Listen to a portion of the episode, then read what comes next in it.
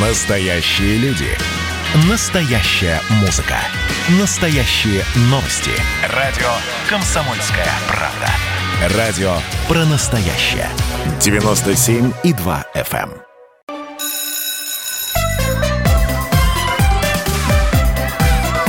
Родительский вопрос. На радио «Комсомольская правда». Это дети-мигранты в наших классах. Уже на прошлой неделе, на прошедшей неделе уже и президент поднял этот вопрос. Было, говорили о том, что вот родители забирают своих детей там, где в классах много мигрантов, а таким образом и дети приезжие не социализируются. И наши вот ребята, которые э, местные, значит, вынуждены бродить по классам. А сегодня говорим об этом с ректором Государственного института русского языка имени Пушкина Маргаритой Николаевной Русецкой. Маргарита Николаевна, здравствуйте. Добрый день. Слушайте, проблема жуткая, проблема актуальная. Вы сами вот э, писали буквально недавно, что в некоторых школах таких ребят до 30%, то есть треть и учитель вместо того, чтобы учить э, по школьной программе, вынужден этих детей адаптировать к, к нашей жизни. Что делать? Что делать? Это проблема уже, вот э, мы в «Комсомольской правде» об этом пишем, говорим лет 15 уже. Вы знаете, на самом деле а, не только вы, мы действительно как вуз, который а, вот уже э, шестой десяток лет работает в этом предметном поле, и наша специфика не только в подготовке кадров для преподавания русского языка, исследования, то есть направление филологии, лингвистика, но наша специфика изначально была именно в создании методик и в подготовке кадров для преподавания русского языка как иностранного, не родного. И мы, конечно, безусловно, эту проблему знаем хорошо а, и на а, примерах Москвы, регионов Российской Федерации, и даже за рубежом на примерах того, как наши соотечественники, дети, уже здесь зеркальная модель, да, когда наши дети наших соотечественников адаптируются к другой языковой среде, но при этом стараются сохранять русский язык. И, конечно, я с вами соглашусь, ну, наверное, так, последние вот 10 лет эта проблема просто стала действительно чрезвычайно чрезвычайно актуальной. Ведь мы с вами помним, что были разные э, примеры а, разные варианты решения этого вопроса а, даже в той же самой Москве. И примерно до 2010 года а, в Москве работали школы русского языка. Это были учреждения, ну, если бы сейчас мы их назвали, это учреждения дополнительного образования были бы, куда включались, попадали, зачислялись все ребята, приезжающие в Москву, не знающие русского языка или владеющие им в ограниченном объеме, то есть на том уровне, который не позволяет полноценно интегрироваться в общеобразовательный класс, э, сесть за парту вместе с русскоязычными ребятами и полноценно получать э, знания, общаться и быть вот э, частью этого коллектива.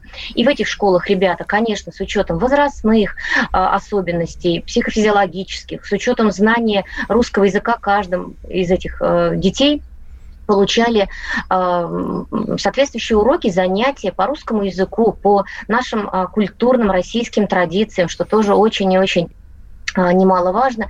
И только после этого они уже приходили в московские школы. Ну вот 10 лет назад эта модель была признана, ну, скажем так, корректно, а, несовременной, неэффективной. Ну, а, Москва... простите, я пере, перебью.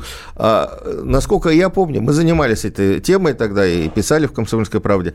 А, там же не было обязательного требования, что все дети, которые поступают в школы, приезжие, ходили вот на эти э, курсы или на эту школу дополнительные. И э, были затрачены большие ресурсы. Почему их, я так понимаю, закрыли? Потому что ходили единицы, ну, десятки. То есть дети, которые осознанно понимали, что им нужно взять э, э русский язык, понимать русскую культуру. И то же самое было с, э, и с родителями, которых туда отправляли. В основном все равно привод... и отказать вы не можете им. От, приводили в школу, вот вам ребенок, делайте с ним что, хоть, что хотите. Вот Конечно. и делают. Конечно, но мы же знаем, что и родители, и да вообще вся система образования равняется на систему оценки, проверки. И если такой системы нет, если при поступлении в школу никто не проверяет, насколько ребенок с точки зрения владения русским языком готов к освоению образовательной программы на русском языке, то, ну, конечно, зачем же тратить время, Зачем же тратить, а, ну, действительно, прежде всего, время а, для того, что, ну, чтобы изучать русский язык в этих школах? Поэтому вы правы, по-разному, конечно, было по-разному. И э, разные, конечно, дети были. Были те, кто приезжал и вообще не говорил по-русски. Это одна история. Они, конечно, не могли поступить э, сразу вот в наши школы, как правило. Но те, кто хотя бы немного говорил, да, конечно, я с вами соглашусь. Но, тем не менее, такая возможность существовала. И самое главное, что в этих школах были э, наработаны эффективные методы, методики, методические пособия. Ну вот э, в итоге мы сейчас с вами имеем подушевой норматив, который э, в соответствии с всеми формулами расчета э, предполагает, что эти средства, поступающие в школу, обеспечивают все образовательные потребности каждого ребенка. И мы, конечно, с вами понимаем, что для таких детей, вот, о которых сегодня идет речь, изучение русского языка – это часть их образовательных потребностей, поскольку не зная языка, на котором идет обучение, ребенок, а, какой бы золотой учитель не был, какой бы там семипядей во лбу, он, конечно, не сможет. Ну, а, а что делать язык. учителю, вот которым 30%, треть, 10 э, детей из 30 э, плохо говорят по-русски? Или вообще не понимаешь о том, что она говорит? Ну, э, здесь э, давайте разделим эту э, проблему. Во-первых, тут вы, может быть, видели, я когда в соцсетях эту проблему стали обсуждать, и читатели, там, друзья по соцсетям стали присылать даже списки, пофамильные списки детей того или иного класса, той или иной группы, где, ну, по фамилиям и именам можно понять, что даже в некоторых классах не 30, а значительно больше детей. Вот ну, это я так мягко сказал. Мягко, да, да. Поэтому мы тоже, мы, в общем, а, э, скажем так, мягко остановились на цифре в 30%, как среднешкольный показатель. Хотя действительно понимаем, что в некоторых классах особенно в районах компактного проживания, э, диаспор, э, мигрантов, конечно, этот показатель больше. Так вот, первая э, ситуация – это, конечно, речевая диагностика. И, конечно, в школе должна быть организована эта э, процедура, эта услуга, как изволите, для того, чтобы каждый педагог мог действительно быть уверен, что есть дети, для кого, скажем, эта проблема незнания русского языка, э, для каких-то детей тоже, э, кстати говоря, это нередкий э, случай, случай. Э, это проблема, скажем, речевого развития, а дети с речевыми нарушениями – это тоже особый контингент, тоже дети неуспешные во многом. А для кого-то это, там, ну, скажем, просто спецзапущенность, да, скажем, ну, тоже такое бывает в наше время. Поэтому первое – это речевая диагностика, оценка актуального уровня владения и знания русского языка. Это первое. Подождите, подождите, а, давайте ну, наверное, вот, вот, вот сразу, сразу по пунктам. А есть у вас такая методика? Вот я знаю, что школы вот действительно с этим сталкиваются. Может, они у вас в институте могут ее попросить, Безус... использовать, безусловно. воспользовать? Может, а, не, не, не должна же каждая школа а, придумывать собственную вот диагностические эти материалы? Не, ну а зачем методика речевой диагностики? По-моему, все и так понятно, нет? Нет? А, нет, а вы знаете, нет, потому что, во-первых, эта э, методика позволяет оценить уровень и э, не просто знает и не, или не знает. Мы с вами можем представить... Уровень да, понимания, что... понимаем, понимает да. он, что ему говорят или нет? Он может э, сказать Конечно. там в магазине расплатиться там 10 рублей, дайте мне сдачу. А то, что учитель объясняет какие-нибудь законы или там сказку читает, он не понимает половину слов. Конечно, но я, если позволите, коллеги, приведу такой пример, который, наверное, сегодня уже всем хорошо будет понятен. Английский язык или любой немецкий, французский. Есть уровни, есть уровни владения этими языками. И каждый уровень говорит о наших способностях. Если это базовый уровень, это просто уровень адаптации, интеграции. Приехали э, за рубеж, можем э, хлеба купить в отеле, объясниться, этого достаточно. Но есть и уровни более высокие, которые обеспечивают возможность получения академических знаний, осуществления профессиональной деятельности, выполнения ведения научно-исследовательских работ. Поэтому это тоже не вопрос, понимает, не понимает. Это тоже э, тонкая лингводидактическая э, ситуация, когда нужно оценить, как именно понимает, как именно владеет. Это первое. На ваш вопрос относительно наличия этой методики, ну, конечно. Вы знаете, последние, э, наверное, пять лет мы активно пытаемся взаимодействовать, вот достучаться а, до и Московского департамента образования, и до других регионов, и до министерства говорим, э, дорогие коллеги, есть полноценный разработанный пакет, начиная от диагностики, заканчивая сопровождением, постоянным сопровождением педагогов и электронными ресурсами. И по русскому языку, и по вопросам России ведения. Николаевна, у нас сейчас перерыв на новости. Мы вернемся через 4 минуты и конкретно поговорим про этот пакет, потому что это очень важно. И это важно Хорошо. и для родителей, и для э, учителей, управленца школы. Я напоминаю, что у нас сейчас в эфире была, и мы продолжим разговор, ректор Государственного института русского языка имени Пушкина Маргарита Николаевна Русецкая, я Александр Милкус, Дарья Завгородняя. Через 4 минуты вернемся к этому актуальнейшему разговору. Родительский вопрос. На радио «Комсомольская правда». Меня тронула история. Любого человека можно сделать сегодня депутатом Госдумы. И Америка, и Европа, и теперь, слава богу, Россия начинает понимать, что есть проторенный путь, по которым когда-то эти страны достигли процветания. Теперь, видимо, некоторое количество обремененных деньгами людей ломанется заниматься русским виноделием. Это очень хорошо. Надеюсь, что сегодня чарки будут полны. Предчувствие перемен. На радио «Комсомольская правда».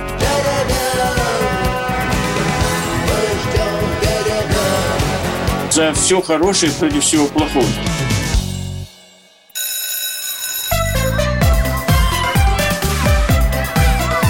Родительский вопрос. На радио «Комсомольская правда». Мы вернулись в студию. Я Александр Милкус, Дарья Завгородняя. И разговариваем мы сегодня с ректором Государственного института русского языка имени Пушкина Маргаритой Русецкой о серьезнейшей проблеме мигрантах в наших школах. Я напомню, что на этой неделе, на прошедшей неделе, даже уже президент об этом говорил, что родители забирают детей из классов, где э, много детей, плохо говорящих на русском языке. А таких классов у нас немало. И, и не только в Москве, в Санкт-Петербурге и так далее. Практически сейчас во всех крупных городах, вот там, где я бывал, и Ижевск, и Владимир, Владимир, и Владивосток и так далее. Много-много приезжих. И надо решать этот вопрос не только с русским языком, но и с интеграцией этих детей. Вот мы говорили, э, прервали нашу программу, э, говорили с Маргаритой Николаевной как раз о том, что есть методика по определению, э, насколько дети, учившие, учащиеся в классе, готовы воспринимать школьную программу. А, Маргарита Николаевна, расскажите просто, это вот вы, вы сказали, что она такая уже целый комплекс есть, да? А э, школы управленческие команды школ могут к вам обратиться, чтобы получить вот этот комплекс.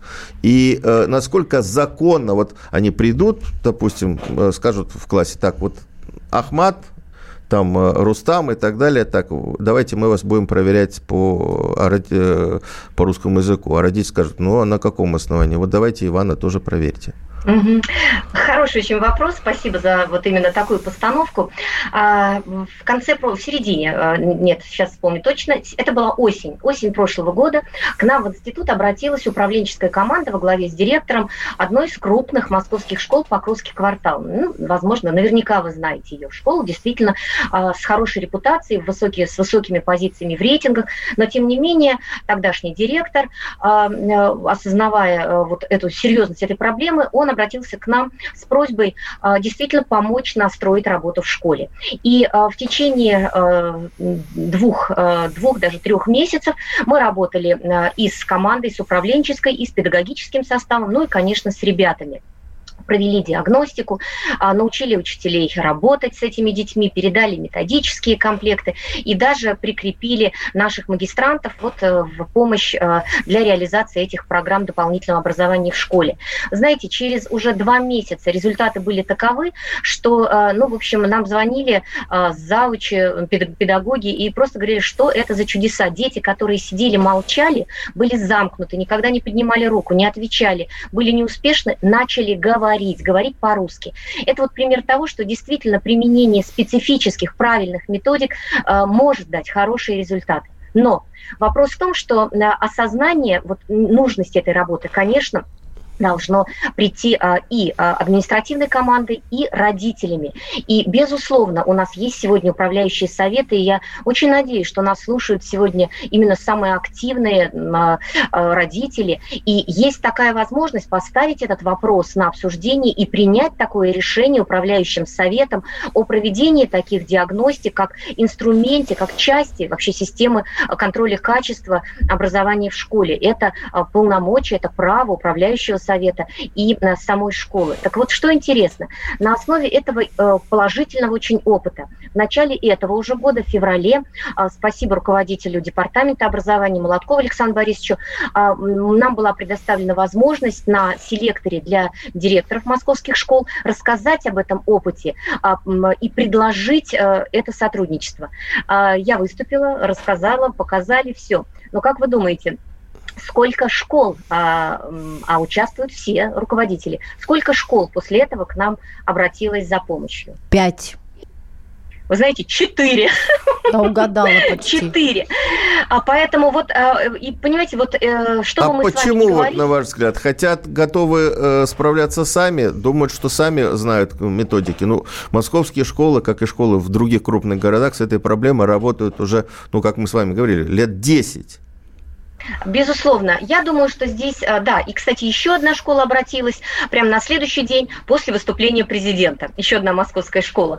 А, тоже такой вот э, показатель. И это Москва, да, это Москва, где, в общем, самые, ну, наверное, такие продвинутые управленцы и рефлексируется проблема тех факторов, которые ведут школу к успеху или к неуспеху. И вот, тем не менее, эта проблема не входит в зону такого ясного, четкого видения управленческих команд. А не вот считают, родители входят а вот, да, а у родителей входит, поэтому я и говорю, что, возможно, если пока, ну вот сейчас, может быть, что-то изменится, если уже президент задачу поставил, то, наверное, поменяется и позиция а, наших а, регуляторов, департаментов образования, потому что ранее даже не учитывалось а, число этих детей в московских школах. Последний мониторинг а, по таким ребятам в Москве, ну, могу ошибаться, но, по-моему, проводился в 2012 году.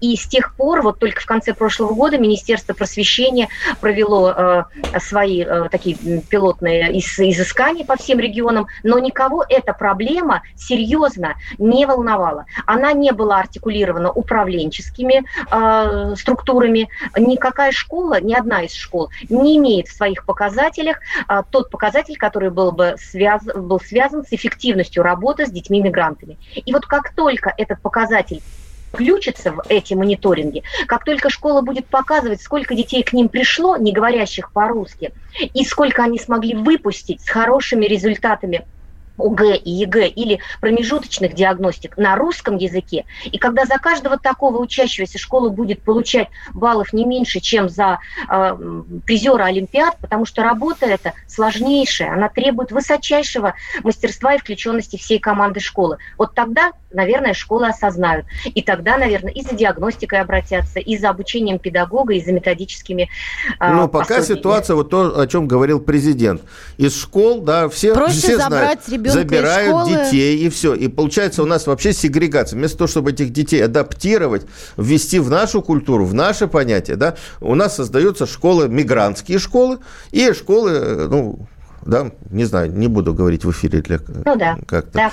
да. К сожалению, да, к сожалению, пока вот родители только так могут э, из в этой ситуации, э, по сути, ведь они, э, ну, тоже обеспечивают своему ребенку право на эффективную образовательную среду, и, конечно, если учитель вынужден тратить на уроки время на таких детей, а им, конечно, требуется особое внимание, но это в ущерб, безусловно, всему классу. Хорошо, конечно. Маргарита Николаевна, ну хорошо, есть комплекс диагностики Надеюсь, что учителя и директора к нему прибегнут. А как быть? Может быть, есть какие-то обучения для учителей, в первую очередь начальных классов, для предметников, которые бы э, понимали, как работать вот с таким разношерстным, мягко говоря, классом. Есть неуспешные дети, есть дети из социально неблагополучных детей, есть такие, есть такие, еще и там 5-6 ребят, которые вообще плохо понимают о том, что учитель говорит. Ну, а, э, во-первых, э, вы правильно говорите о том, что для каждого учителя и начальных классов, и каждого предмета а, очень важной становится компетенция, умение работать а, в полиэтническом или в поликультурном или полилингвальном классе. Это действительно особая профессиональная компетенция, учет э, языкового развития каждого ребенка. И это задача сегодня педагогических вузов, классических университетов, где готовят будущих педагогов для наших школ не просто декларативно, а реально обучить э, этому подходу. Э, это первая э, задача. Ну, скажем, у нас в институте она давно реализуется и в рамках магистрской программы, пожалуйста, То есть вам можно, к вам можно прийти на курсы дополнительного профессионального обучения, вот как раз получить вот эти знания? А, Безусловно. Более того, сейчас этот курс а, можно э, даже найти будет на, э, если для Москвы это портал МОСДПО, Московская система дополнительного образования. И эти курсы давно открыты и доступны и для всей страны, и для всего мира. И, кстати говоря, у нас очень много педагогов обучается из стран СНГ, из дальнего зарубежья. А вот у нас в стране пока, ну, это вот все, все та же самая проблема. Пока э, директор не осознает, пока не даст распоряжений, но, к сожалению, вот педагоги тоже здесь им и без этого, безусловно, есть чем заняться, безусловно. Поэтому я ни в коем случае здесь а, не критикую, я наоборот пытаюсь объяснить эту ситуацию, а, выстраивание приоритетов. А то, что программы такие есть, а, заходите на сайт Института Пушкина, мы действительно предлагаем и электронные ресурсы, то есть наш портал образования на русском содержит раздел «Русский для наших детей», и там уже сегодня а, буквально сотни тысяч пользователей э, этими ресурсами и э, тексты специально адаптированные для детей, слабо владеющих русским языком, и игры языковые, позволяющие а, лучше э, овладеть и фонетикой, и лексикой родного э, русского языка, и грамматикой. А Было бы только желание. Все это доступно, готовы обучить, научить, показать, где лежит, как использовать. Но еще раз повторю, очень важен комплексный подход, чтобы вся управленческая команда школы понимала, что не только учитель русского языка за это ответственен, или не только учитель начальных классов, куда приходят ребята, если это малыши совсем, обязательно каждый педагог и педагоги дополнительного образования. Потому что обучение русскому языку как иностранному, как неродному, должно все-таки быть а, э, с- э, обязательно обеспечено в системе дополнительного образования в школе, а на уроках э, уже продолжаться, да, то есть эм, подкрепляться те э, компетенции, те знания, навыки, которые получаются в системе дополнительного образования, конечно, а, подкрепляются и на уроках. Причем всех, не только русского языка.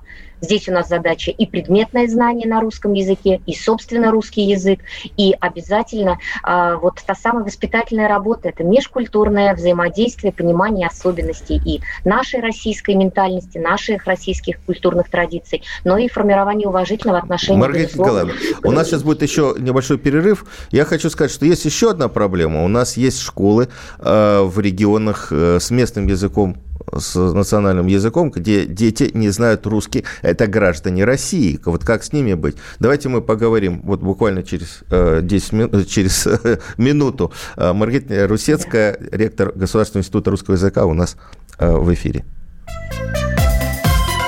Родительский вопрос. На радио «Комсомольская правда». Про общение, про обмен а, информацией, эмоциями. Миша, я не могу это письмо не прочитать. Вас приветствует город-герой Минск. Спасибо вам большое за вашу передачу. Слушаем вас всем цехом. Так, ну вот такой вот э, наш соотечественник из Пекина привет передает. Вот, э, но мы, с другой стороны, очень рады, что нас в Грузии слушают. Привет. всем. Гамарджоба. Гамарджоба. Оттуда самые главные мировые новости у нас приходят. Мир стал плотнее, да, он стал более спрессованным. «Комсомольская правда». Это радио.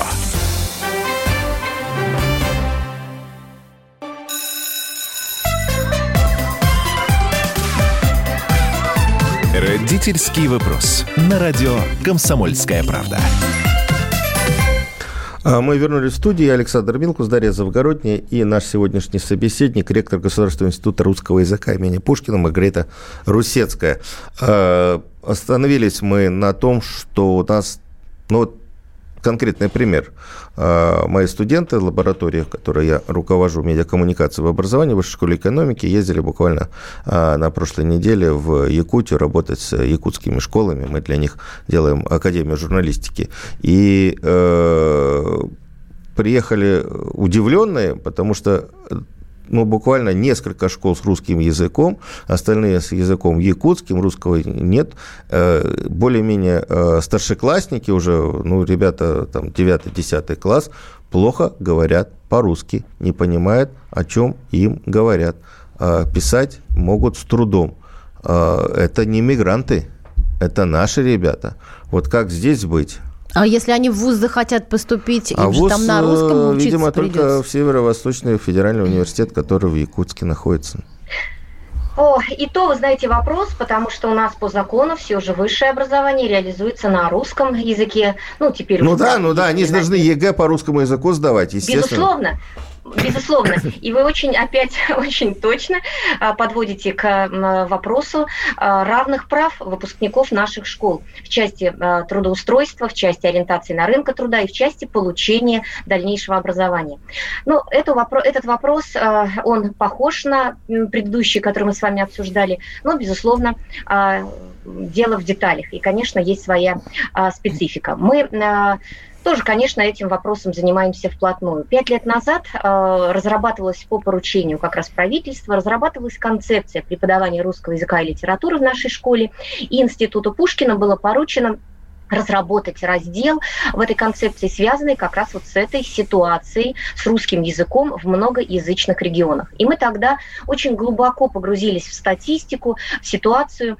И э, что мы тогда увидели? Мы увидели, что действительно в нарушении закона об образовании у нас в некоторых регионах многоязычных дети э, обучаются на родном, не русском языке вплоть до 11 класса а большая часть предметов изучает на родном языке. А вы знаете, что по закону э, республики действительно имеют право реализовывать э, образовательные программы на родных языках, но только до 9 класса. 10-11 класс – это обязательное обучение на русском языке. И мы тогда увидели, что э, действительно очень много детей, я сейчас боюсь вот точно уже за давностью, но мне кажется, 125 тысяч человек по стране, кто э, вот обучался на родном языке до 11 класса. И мы с вами, конечно, понимаем, что эти ребята ну, просто э, абсолютно не в равных условиях были с теми, кто изучал все предметы на русском русском языке, а, и ЕГЭ им сдавать нужно было, конечно, тоже на русском языке. И тогда мы стали в эту концепцию а, включать вот те вопросы, а, изучение этого вопроса о том, что, безусловно, нужно создать ситуацию, когда дети будут иметь право и возможность обучаться, изучать предметы, особенно в старшей школе, на русском языке, как фактор их равных прав. Ну, тогда а как этот подвергли... вопрос решить? Вот как? Я понимаю, что это не от хорошей жизни. Просто в этих регионах, обычно это поселки, это небольшие школы, там просто нет учителей русского.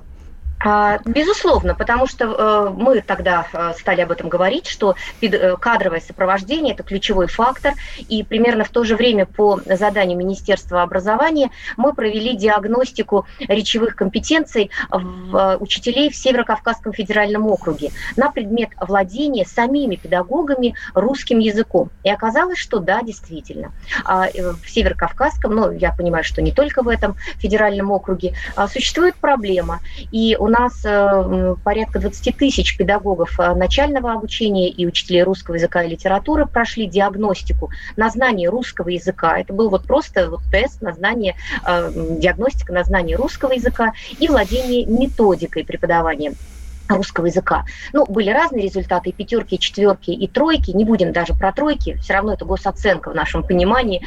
Плохо, но все-таки госоценка.